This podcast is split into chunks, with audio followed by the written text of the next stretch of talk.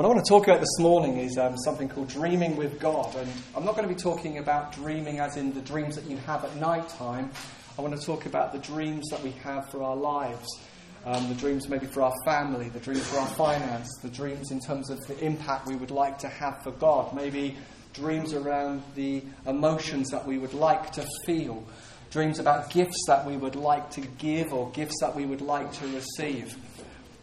And I've never actually spoken on a Sunday morning about this topic, which is really interesting because we launched an app 2 years ago and we've got 1,300 people around the world who have this app now, and many of you in the room will. And we do these dream journeys where we train people in how to connect to God and how to dream with God. And we had nearly 800 people on the last one. So there's a whole growth of what we're doing as a local church that we don't necessarily talk about very often. But you've got a card on your chair which is about Dream Revolution. And that app is really, its ultimate goal is about intimacy and connection with God. And one of the tools in there is dreaming with God. So I came across the concept or the idea of dreaming with God about 6 years ago. I was in a conference and a speaker was there called Danny Silk, and many of you may have come across him. He does the Keep Your Love On material, one of the pastors of Bethel Church. And he said, I'm now going to show you my dream list. And I thought, wow, that will be really spiritual dreams, it will be really church dreams. And so he said, I'm now going to show you my dream list. And on that dream list was a load of fun things. Like one of his dreams was, I want to drive a particular sports car on a particular sports car track, NASCAR racing. I thought, wow, are you allowed to have dreams like that? Are you allowed to have sports car dreams? Another was to spend a night in the White House and sleep there. I thought, that's an interesting dream. Another one was, I want to give away $1 million. Wow, that's an ambitious dream. Other people on that list will have things like, I want to give away a house. But the interesting thing was there were spiritual dreams in there, but there were all these other types of dreams as well. And I thought, do you know what? I've forgotten what it is to dream. I've become very narrow in what I feel I've got permission to dream for. So one of the things I did is I put a list together of, it can be, like we said, legacy dreams, financial dreams, emotional dreams, ministry dreams. Put a list together. And one of my dreams on the list was I would like to go and see the film Jaws again at the cinema. And I saw Jaws when I was 7 years old, and I kind of wanted to see it again at the cinema, but it hadn't been re-released at the cinema for about 35 years. So I put it on my list. I would like to go and see Jaws at the cinema. 4 months later, at London Bridge Station, I see the Jaws poster. And I go, wow! And Rochelle says, what's wrong? I said, no, they're re-releasing Jaws again at the cinema. It's the first time for nearly, I think it's been 40 years. It's coming soon. Universal Cinema had decided they were going to re-release 5 films to celebrate 100 years of their studio. And Jaws was one of the films they'd chosen to release, and it was going to be at the cinema. And I kind of went on, you know these blogs where you have people who chat about things, and there's a whole world of people who chat just about Jaws, if you're interested. There is a subculture of Jaws fans. And they were on this blog, there's a whole American group saying, we don't understand. Why is Jaws only being shown in the UK? And I thought, I know why. Thank you, God. It's because it's... And I truly believe this. It's because he saw that I would like to see this film again, and he influenced Universal Studios, and it got re-released here. Yes, that he's that good and that attentive. You know, healthy, you know, in families, healthy children don't really need to be taught to dream, do they? Or taught to ask. You know, they know what they want for their birthday, and they're happy to tell you well in advance of what their dreams are and what they would like to do, where they would like to go, what they would like to experience, the job that they would like to do. Children dream big, great, huge dreams, don't they? Not tiny dreams. Children find it really natural to imagine, to dream, to ask, to anticipate. Our daughter absolutely loves sewing and textiles. She's passionate about it. And so she asked for a sewing machine. And we put all the grandparents' money together and we went to Welling and she's got a sewing machine because she's dreaming of something. She's coming to Mum and Dad with an expectation that Mum and Dad want to make that happen.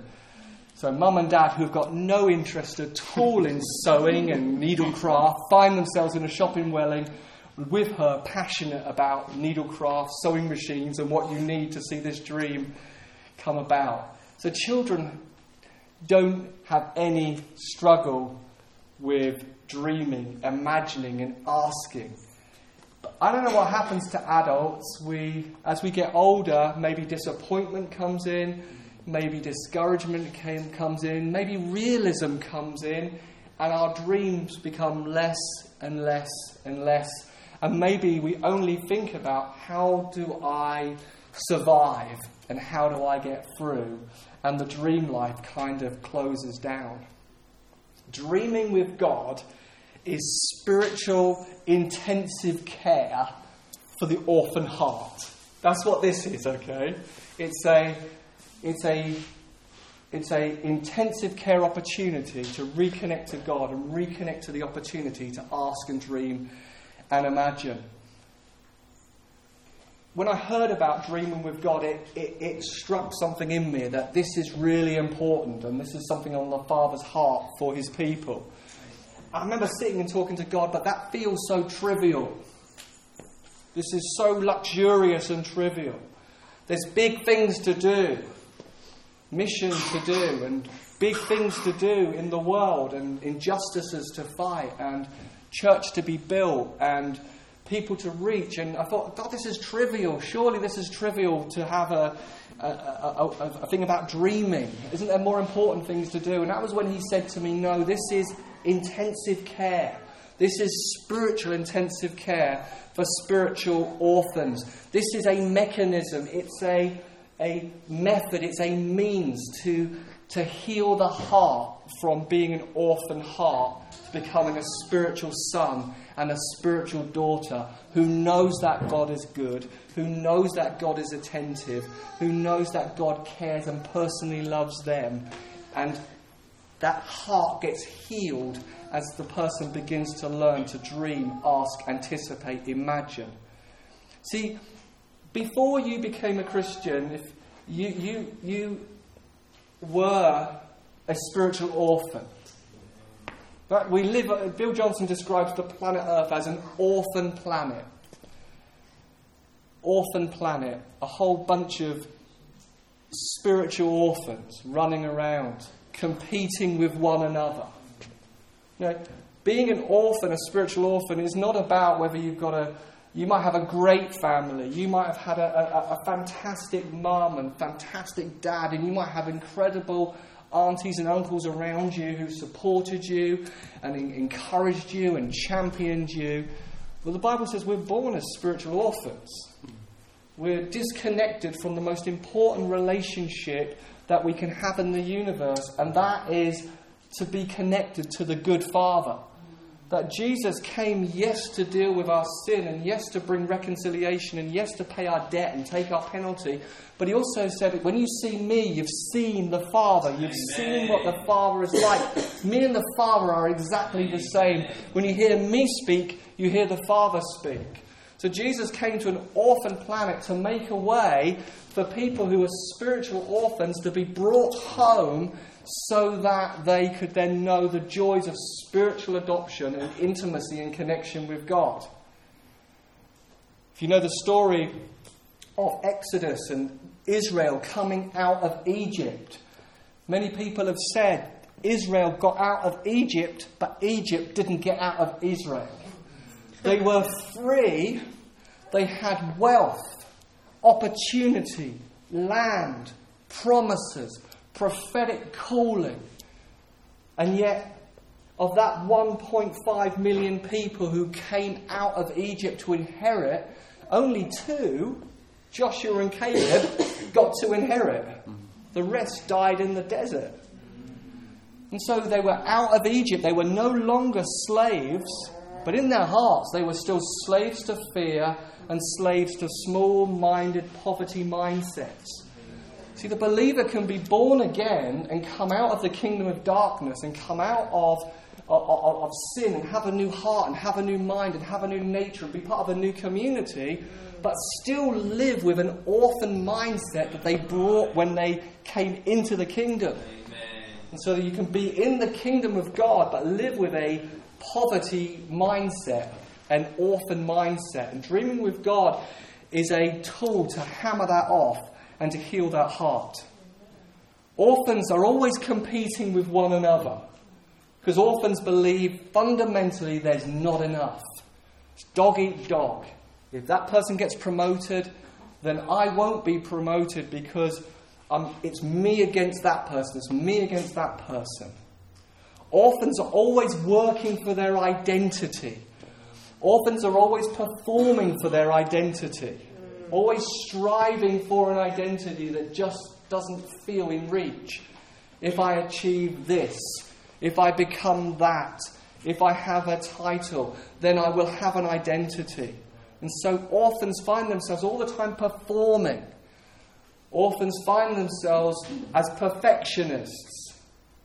Perfectionists carry a 2-ton shield to hide themselves from blame and shame, to hide themselves from truly being seen. Got to get it all right, otherwise I'm nothing.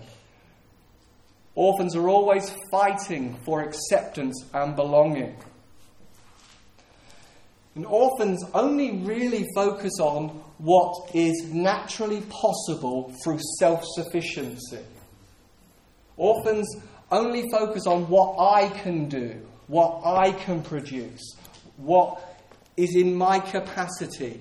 And so orphans live with this sense of independence and competition and performance. It's one of the reasons why orphans struggle to dream anything that's bigger than their own capacity to do in their own ability and in their own strength. Orphans tend to think, what can I do with the gifts that I have, the talents that I have, the abilities that I have, with the resources that I have, with the opportunities that I have. Orphans think very insular and isolated and individualistic.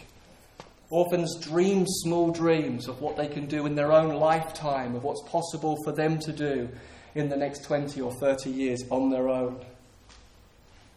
Orphans live fearful of making mistakes, fearful of taking initiative, and fearful of taking a risk. Orphans live with a scarcity mindset. There's not enough time, there's not enough money, there's not enough opportunity, there's not enough food. Orphans tend to focus on lack rather than there's enough. You can find the orphan mindset in a Chinese eat as much as you want to buffet. Watch how people load their plates up. Orphans believe there's not enough chicken, and there won't be enough rice, and there won't be enough prawn crackers, there won't be enough prawns, and there won't be enough dessert. And so the orphan mindset walks, you look at the plate and it's got everything. It's got their start, their main, their dessert, and it's all on one plate because there might not be enough, because when I come back it might have all gone. Because it's me against everybody else, it's me looking after myself, and there's not enough. So go to a Chinese buffet this afternoon and go and look for the orphan mindset.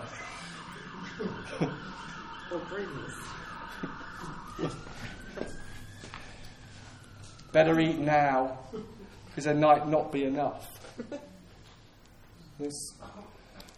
You can hear that in stories where people have fostered children where there wasn't enough food, and the child will eat fast and everything and have their hands around their plate because they've learned from history and experience there isn't enough. And God is bringing us into a kingdom where we can have the confidence of knowing there is enough. That spiritual adoption brings us into a place where there's enough resources, There's enough opportunities. There's enough possibilities. Amen. That no son and no daughter in the kingdom is in competition with another son or another daughter.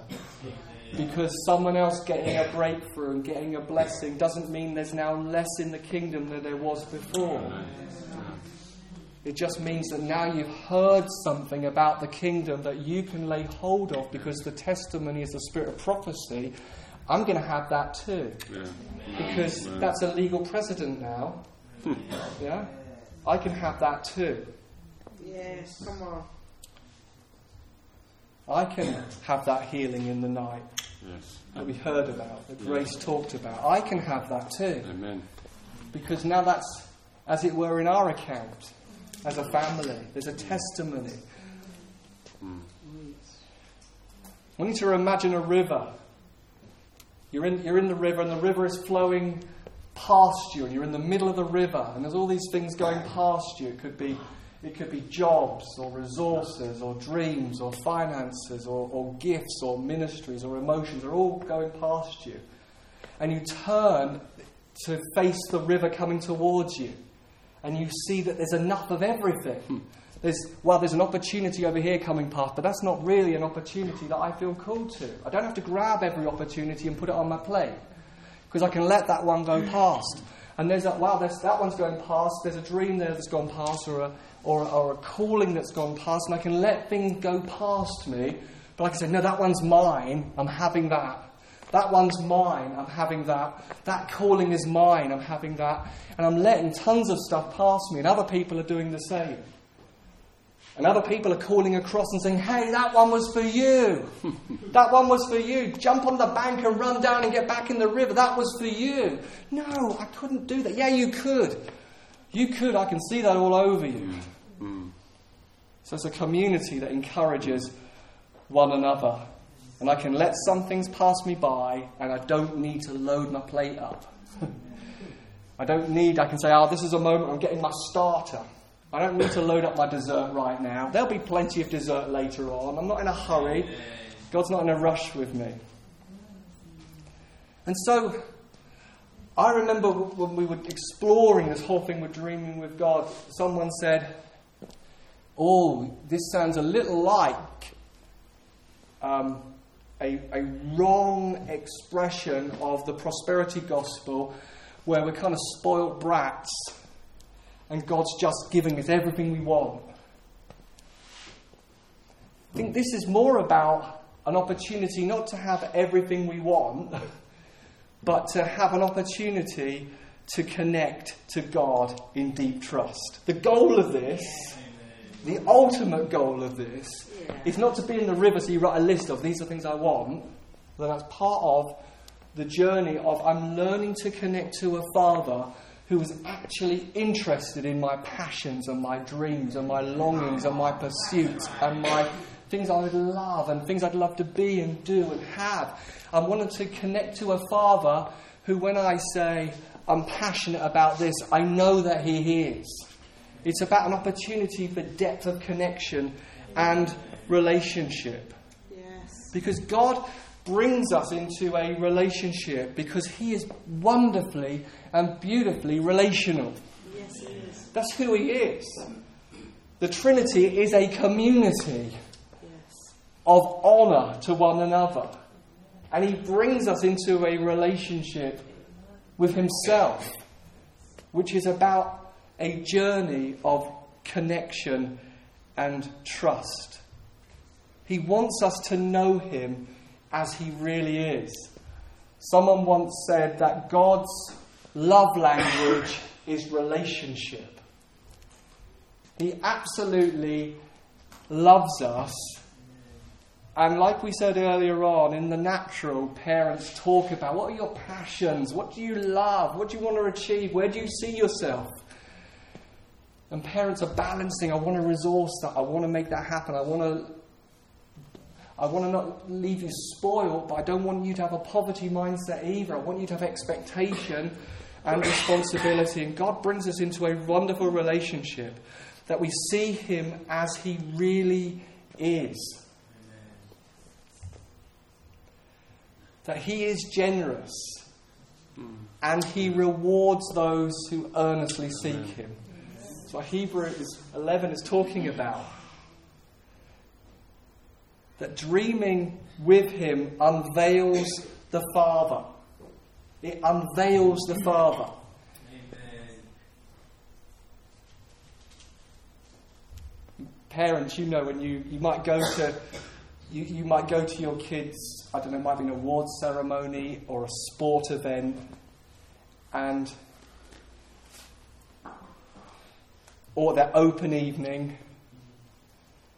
I guess that's the proudest moment I have is when you go to an open evening and the teacher says, I wanted to meet their parents because they're doing well and they're kind and they're generous and they can see they're loving and there's a gentleness.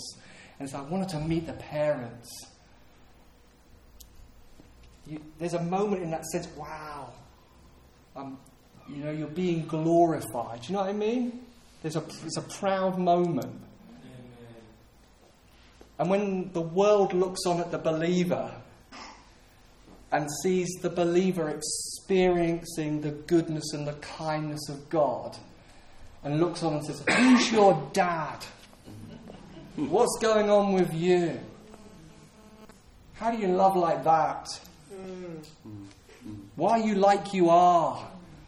Why do you cope the way that you cope? Who opened that up to you? Because I know you're not that good. It unveils him. Let your light shine, Jesus said, that others might praise your Father in heaven. Amen. And so it's not this selfish kind of bratish king's kids who get everything they want. We want to unveil him so that the glory that he has placed in us shines out for the world to see, that they look on and say, Amen. I wanted to meet your dad. I wanted to meet him. Yes. So intimacy with God, that intimacy is where I'm trusting him. I'm yielded to him. I'm surrendered to him. Creates this relational confidence where the Father invites us into an exchange, into interaction with him. That dreaming with him gets formed through relationship. Joy Barham says, the one person we did dream coaching with and the person who really connected us to all of this, says, people often say, how do I know that dream's from God? And she says, don't ask, is that dream from God? Ask, who have you been hanging out with? Who are you connected to? So if we're in relationship with God, we can say, Papa, is that one mine? Or is it not? I'm going to let that pass me by in the river because I just feel that's not where we are right now. That's not important right now. Or that one is important right now. Because dreaming with him and relationship with him forms the way that we dream. Yes. That we fall in love ultimately with his dreams. Yes. That's what happens. It might start as just a little kid asking and nagging even and frustrated if the dreams aren't happening the way I want them to. And then as maturity comes, it's, do you know what? I want your dreams. I'm really excited about what's on your heart. I'm loving your dreams too. What are you dreaming of, God? Yes. Bill Johnson says, if God isn't answering your prayers, maybe just ask God what's on his heart and what does he want to do. Yeah. So it's a relationship that becomes this two-way street. This is where it becomes really, really exciting and really a beautiful place. Because a lot of our lives as believers, we live in the idea that we're just soldiers waiting for orders. Just a soldier of God, and I'm just waiting for instructions, I'm just waiting for orders. I'm just waiting for God to tell me what to do, and then I'll get on with and do it. I love the prophetic words where, Jesus is on a white horse, and he's a champion, and he's a king, and he's raising up an army to change the world. That's a wonderful prophetic picture. But if that's all we ever understand him as is he's just a king and just a champion who's going to give us instructions, then we've just got a soldier's mentality. And we're not just servants waiting for instructions. God's not looking for robots.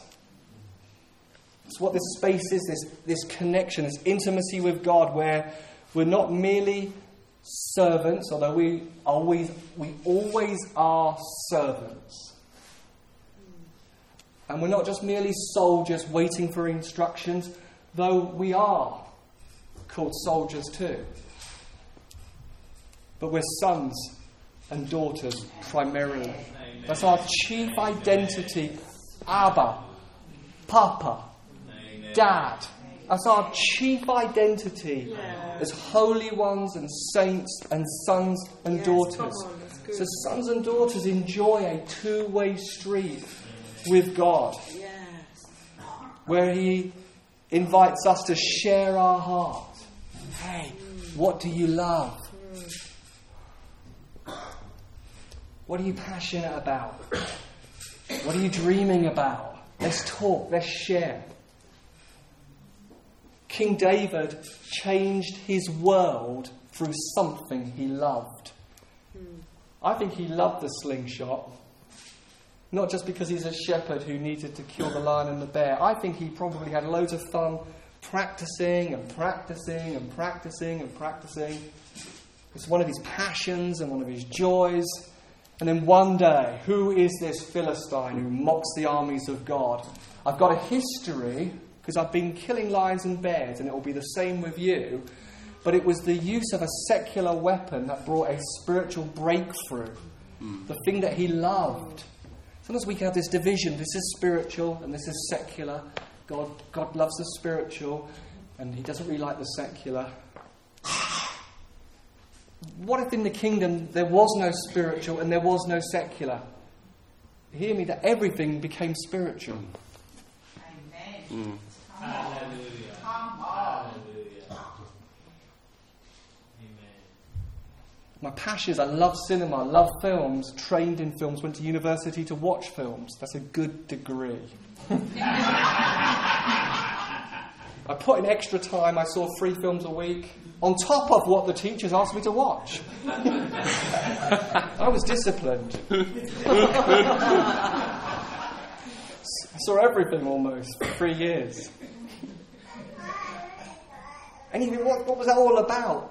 Cinema and film and studying film shapes a huge part of so much of how I think and do and plan and strategize and preach and imagine. He took my passion, and he's like David, he's using that passion in different ways, like the app, and it's shaping so many things. He loves all that we are. He loves this relationship that invites us to initiate.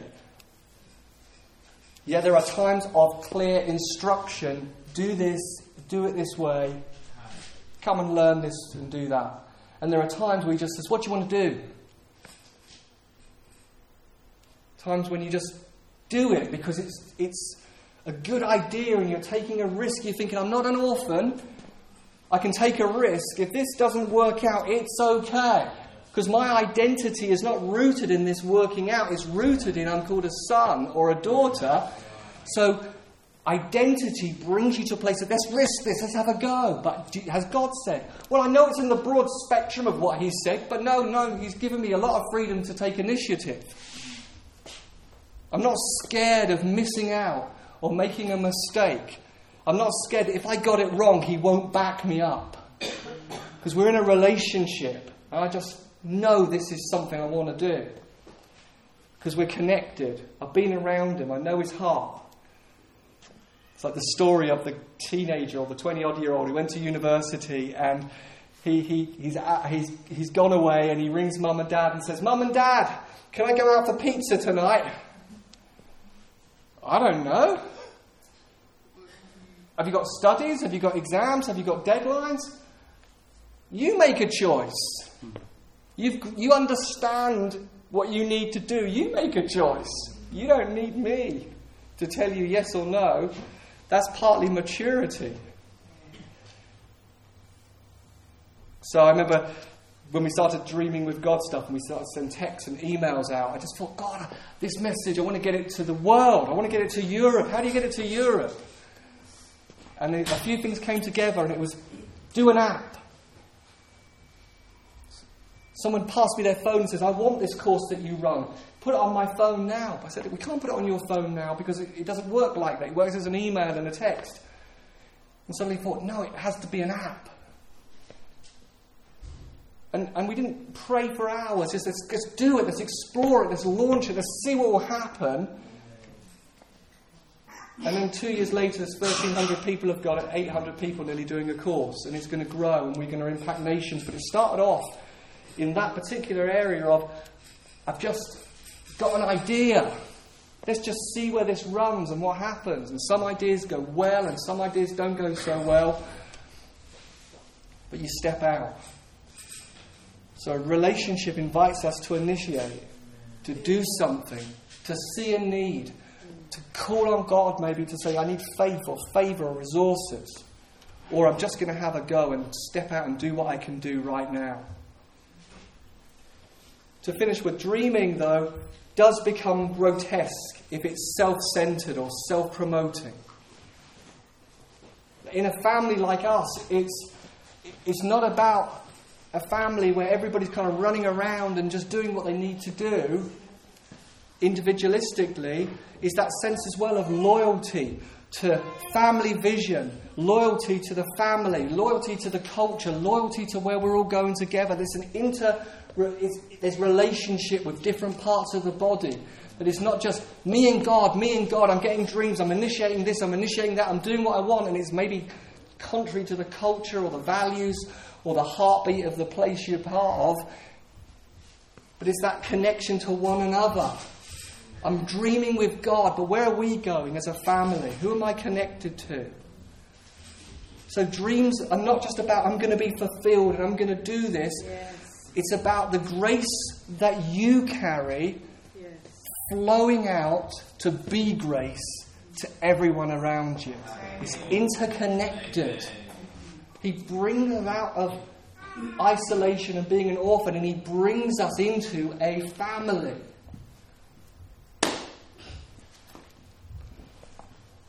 But it does mean it's a family where there's incredible freedom for the family to dream. So can you see these are wonderful things with huge balances to them. So as you're a parent, you're listening to your children's dreams. And you're saying,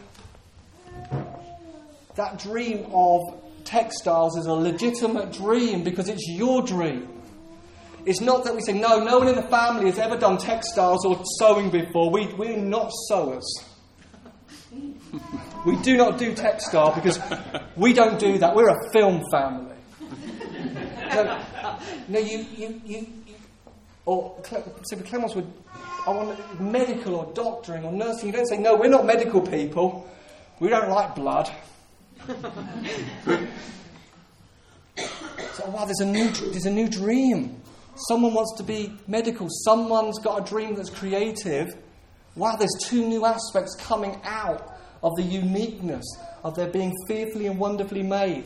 And they're connected into a family. And that's what it is in a family of church. Things will open up here because of the uniqueness and the grace and the calling that's on you and your unique design, DNA, history, story with God. Yes. Amen. And it won't just come out of a leadership team saying, this is all the family's ever going to be. It's all we're ever going to be. We're only this, we're only this. We don't have any other dreams. Don't anybody dream here. Because this is all we'll ever be. No, we will have things that emerge and break open that nobody in leadership ever dreamt of. Yeah. Because Jesus says that Ephesians 4 ministry are the equipment to supply empowering grace for the body to grow into maturity. Yeah. And so the grace we carry flows into the lives of the people around us. Like Joseph in the Bible, he has a particular nighttime dream that his brothers are going to bow down to him. He doesn't know how it's going to happen. And then he finds all of his circumstances conspire to kind of kill the dream. He gets accused. He gets sold into, he becomes a slave, then he becomes a prisoner. But his emergence into his dream comes because he serves first Pharaoh's dream. That's Joseph's breakthrough into the thing in the river coming to him comes because he lays his life down and interprets dreams with God's ability and serves Pharaoh. He lifts Pharaoh up. He gives Pharaoh strategies about the 7 years of plenty and the 7 years of famine. Then Pharaoh lifts up Joseph so that Joseph can enter into his destiny and calling and the prophetic promises of God. Yes. That's how you emerge into the dreams most often, is through servanthood and laying your life down and serving other people. And then God somehow make sure there's a door that cannot be shut that will open for you. God will get you to where you want to be. Yes. Amen. He will. Amen. That's why Randy Clark, leading a church of 50 people, God audibly speaks to John Wimber and says, Randy Clark, you need him in the meeting. He comes into the meeting and the others are looking at Randy Clark thinking, who's this Randy Clark? You've got a church of 50 people. You're nobody. Wimber says, no, God spoke to me audibly. Get Randy Clark into the room. Randy Clark then goes on to launch the revival that takes place in Toronto in 92-93 and has subsequently, I think, kicked off around 5 renewals or revivals around the world. Because he looked like he was hidden, like Joseph in a prison cell. God spoke to John Wimber and got him where he needed him to be. Yes, come on. And God is not the butler of heaven. So this is where intimacy comes in. He's not the butler where we click our fingers at God and say, hey, Dad, this is what I want you to do, and this is how I want you to do it, and this is when I want you to do it by, otherwise I'm going to be in a strop. That our asking is flavoured by surrender and yieldedness, yes, and trust. Yes. That we don't need to control or dictate things to God. Not, God, this is what I can do, and this is what I can imagine, and this is how I imagine you doing it. And saying to God that I would make a better God than you. So it's avoiding frustration, it's avoiding entitlement, it's avoiding judging God. Yeah. It's saying, okay, the river's coming past and there's nothing in the river for me. You promise, when's it going to come? If you don't make it come soon, I'm getting out of the river and I'll go somewhere else and I'll go to someone else's river unless you bring it past me in the river. You've got a week. No, you've got 5 days. Avoid entitlement and avoid frustration. You see, if we never dream and never ask, and we're just soldiers and servants who just wait for instructions and wait for details, then our capacity to be frustrated never gets revealed. Because we never expected anything anyway. I'm just a servant, I'm just an orphan, I'm just a worm. I'm never going to achieve anything. But as you get lifted up into sonship and you begin to have dreams and imagine, have expectations, then you have to navigate God's pace, God's place, God's timing, God's methodology. How he does things is the all-wise, all-knowing God. But that never gets dialed up until you're in a place where you're believing for anything. The frustrations that we carry don't become visible until we're believing for something and there seems to be something opposing it. Any dream that will positively affect the lives of individuals around us will come against resistance as we pursue it. Yeah. Every dream worth pursuing will be resisted as we pursue it. It will be resisted maybe in mindsets and how we view God, ourselves, others and circumstances. It might be resisted in terms of resourcing. in terms of what we need to move it along, but there will be resistance, because resistance produces faith, and resistance produces in us the capacity to say, do you know what, I'm lacking nothing, because I've been built up in faith. That the faith that you need to inherit is built in you by how you cope with the resistance that got you there. Yes. And ultimately, there is no there. That everything is a relational journey with Him. It's not, when I get to that mountain, everything will be sorted, because you'll get to the top of that mountain, and believe me, you'll see another range and another whole load of mountains. Because there's always more in the kingdom. It's from glory to glory, faith to faith. There's always more. You never get to a place where you think, wow, now I've arrived and I'm completely satisfied in this opportunity. Because our satisfaction ultimately is in a relationship and not in an opportunity. And that's why we can enjoy the journey with Him. So in this place of trust, we get to live in the liberty of not limiting God. We get to discover that He won't be limited by our imagination. He wants to do more than we can ask or we can imagine. That means that what He wants to do, you can't currently imagine. Yeah. So it means that as life goes on, He's all the time bringing definition and shape and saying, well, this is bigger than you imagined, isn't it? It's bigger than you imagined. I'm so grateful for the prayers that God did not answer. Amen. So I look back, I am so grateful that He ignored all my pleading, petitioning and asking, and completely ignored it, because He had another plan that was bigger than I could ask or imagine. And at the time, I was so annoyed and frustrated and toddler-like, not just once, but years. And still am. Hence the reason why I prefer to spend more time worshipping and thanking Him than praying. I'm not saying prayer is wrong, I'm talking about sometimes that petitioning kind of asking kind of prayer, which is not wrong because it's biblical. But I find in my season of life right now that my petitioning prayer very quickly becomes my whining prayer. And I quickly dissolve into toddler Jamie. So, we all have different seasons and we have different times in our life. But I'm finding worship, loving, gratitude just connects me to how big He is. Oh, yes. That His plans and His timing is always better than anything we could come up with. Yes. Amen.